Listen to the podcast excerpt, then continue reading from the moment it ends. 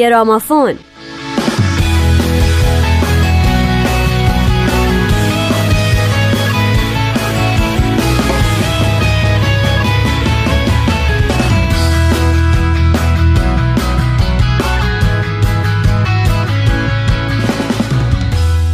شنوندگان عزیز رادیو پیام دو سلام. به گرامافون خوش اومدین. برنامه که می‌پردازه به موزیک هایی که موضوعشون صلح یا مسائل اجتماعیه. با من نیوشا راد و دوست و همکارم نوید توکلی همراه باشید.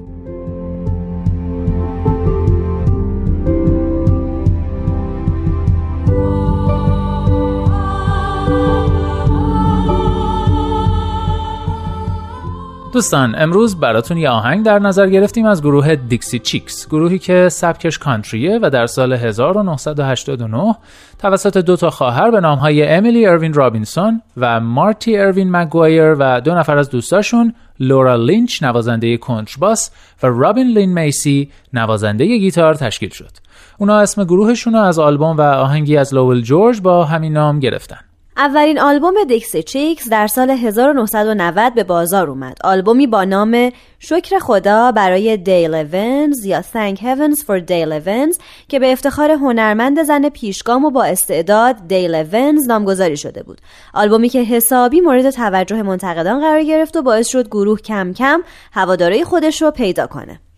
بعد از آلبوم دوم یعنی دخترک گاوچران یا Little Ol' Cowgirl گروه رو آورد به تنظیم های مدرن تر و به همین خاطر رابین میسی که با تغییر سبک مخالف بود گروه رو ترک کرد. بعد از آلبوم سوم یعنی Shouldn't a Told You That یا نباید به تو می‌گفتم ناتالی مینز به جای لورا لینچ به عنوان خواننده به گروه اضافه شد. بعد از پیوستن مینز به گروه اونا کم کم تغییر سبک دادن لباسای سنتی گاوچرونی که یکی از هویت‌های گروه بود رو کلا کنار گذاشتن و لباسای مدروز پوشیدن و آکاردئون و سیتار رو به ترکیب سازهاشون اضافه کردن. خواهران اروین از این تغییرات استقبال کردند. مگوایر گفته این موسیقی خیلی اصیل و غیر تجاریه اما به یک باره ناتالی با تواناییهاش در بلوز و راک به گروه اومد. این اتفاق به من و امیلی این شانس رو داد که بتونیم تغییر مسیر بدیم. چون درسته که ما عاشق اون نوع موسیقی بودیم اما مدت ها بود که احساس می‌کردیم سازهامون محدود هستند.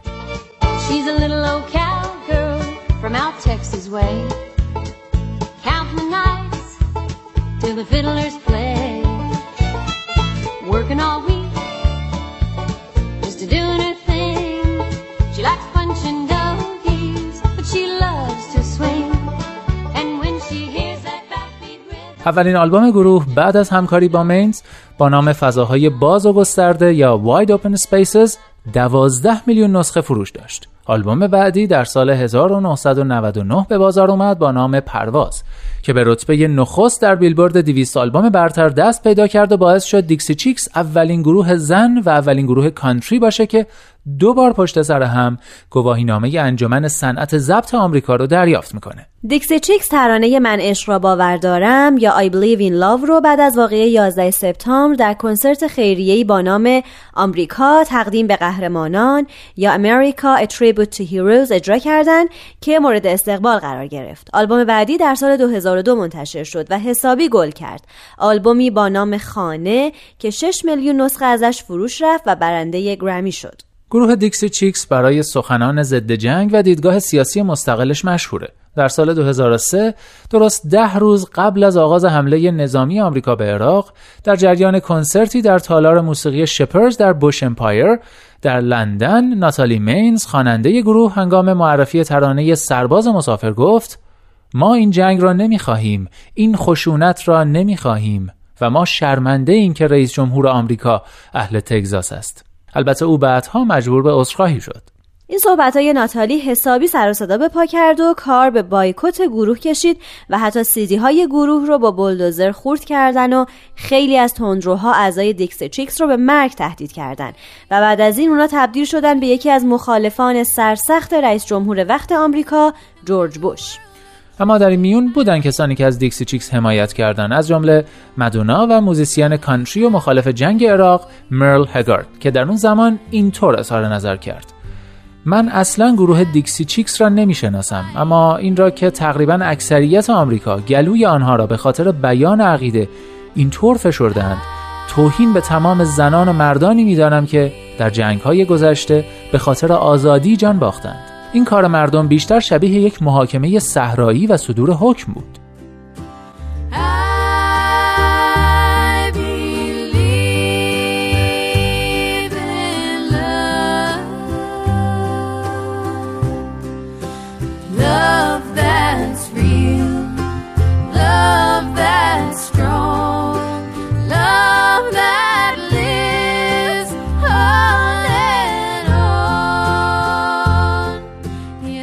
در سال 2006 آلبوم پیمودن راه طولانی یا Taking the Long Way وارد بازار شد.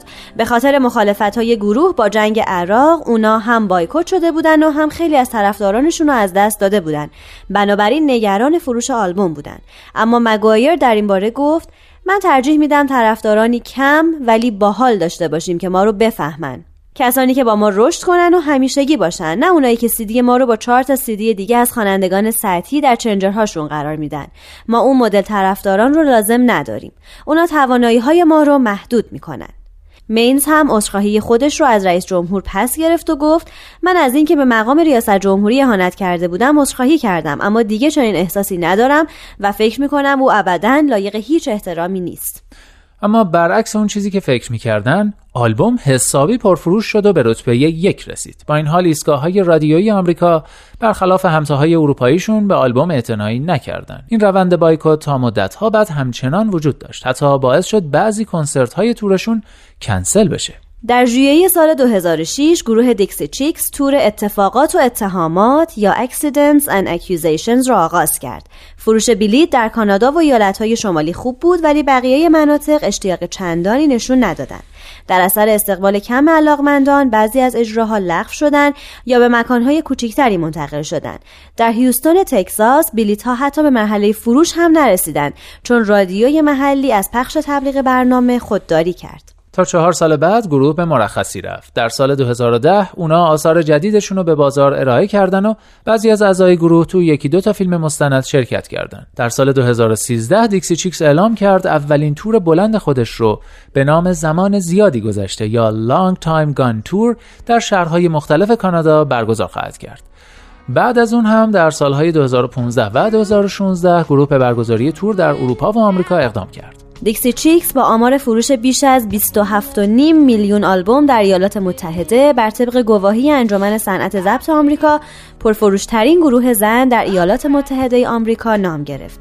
ناتالی این موفقیت ها رو مدیون پشتیبانی هواداران و حمایت اونها از آزادی بیان دونست.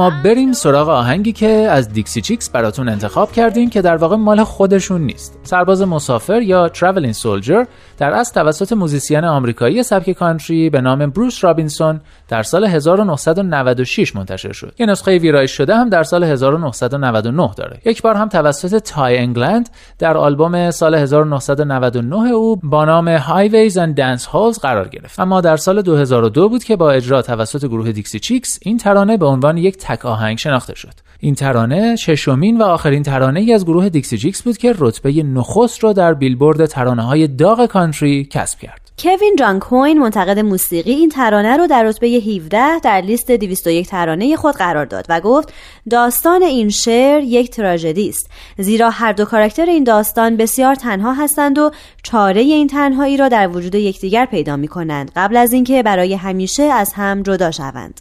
این ترانه در واقع مسبب اصلی اون جنجالی بود که در موردش صحبت کردیم در کنسرت لندن. چون که مینز در هنگام معرفی این ترانه بود که اون صحبت ها رو درباره رئیس جمهور آمریکا کرد و به دنبال اون جنجال های بسیاری برانگیخت و سبب شد این ترانه ظرف یک هفته از رتبه نخست به رتبه سوم تنزل پیدا کنه و بعد هم به کلی از بیلبورد حذف شه. Traveling Soldier یا سرباز مسافر که درباره اعزام سربازان به جنگ و برنگشتن اونهاست درست در زمانی منتشر شد که آمریکا وارد یک جنگ تازه با کشور عراق شده بود و قصدش یادآوری مصیبت‌های جنگ و از دست دادن جوونا و فرزندان اون سرزمین و جدایی بین اشاق بود. هدف این ترانه اینه که احساسات شنونده رو در ضمن بازگویی داستان برانگیزه و اونها رو در وضعیتی قرار بده که کاملا دردی رو که اون دختر جوان می‌کشه احساس کنن. و اینکه چرا اون دختر دیگه هرگز نمی‌تونه دست شخص دیگری رو بگیره و به او علاقه مند بشه. و به این صورت نه فقط زندگی اون سرباز بلکه زندگی اون دختر هم به پایان رسیده.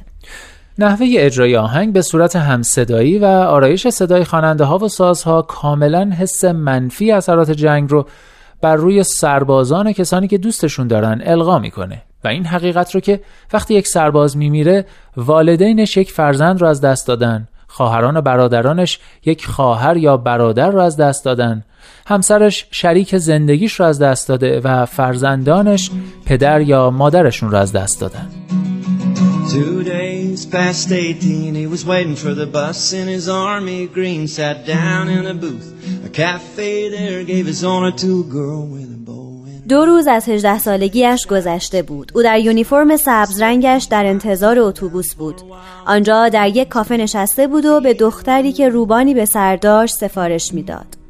او کمی خجالتی است برای همین دختر به او لبخند می‌زند. او گفت ممکنه لطف کنید و کمی اینجا بنشینید و با من صحبت کنید؟ من حال خوشی ندارم.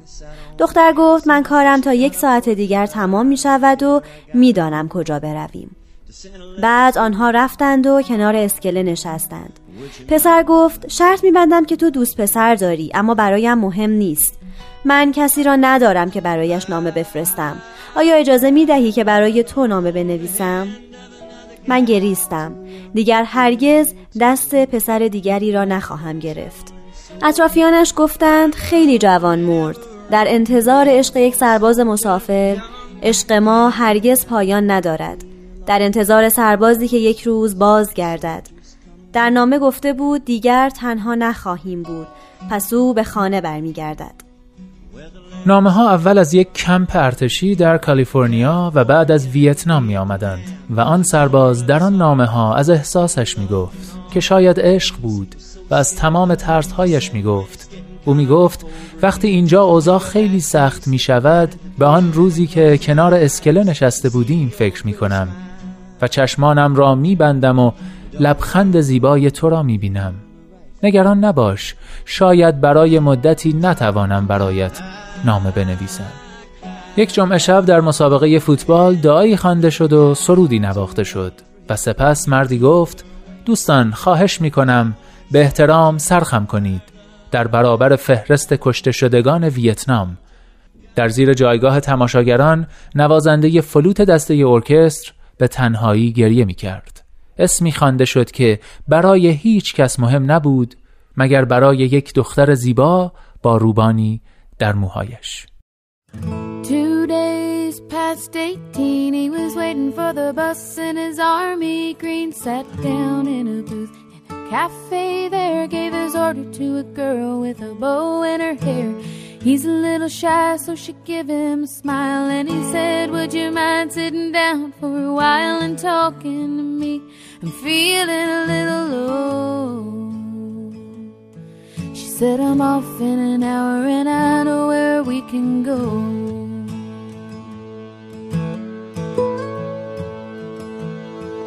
So they went down and they sat on the pier. He said, I bet you got a boyfriend, but I don't care. I got no one to send a letter to. Would you mind if I sent one back here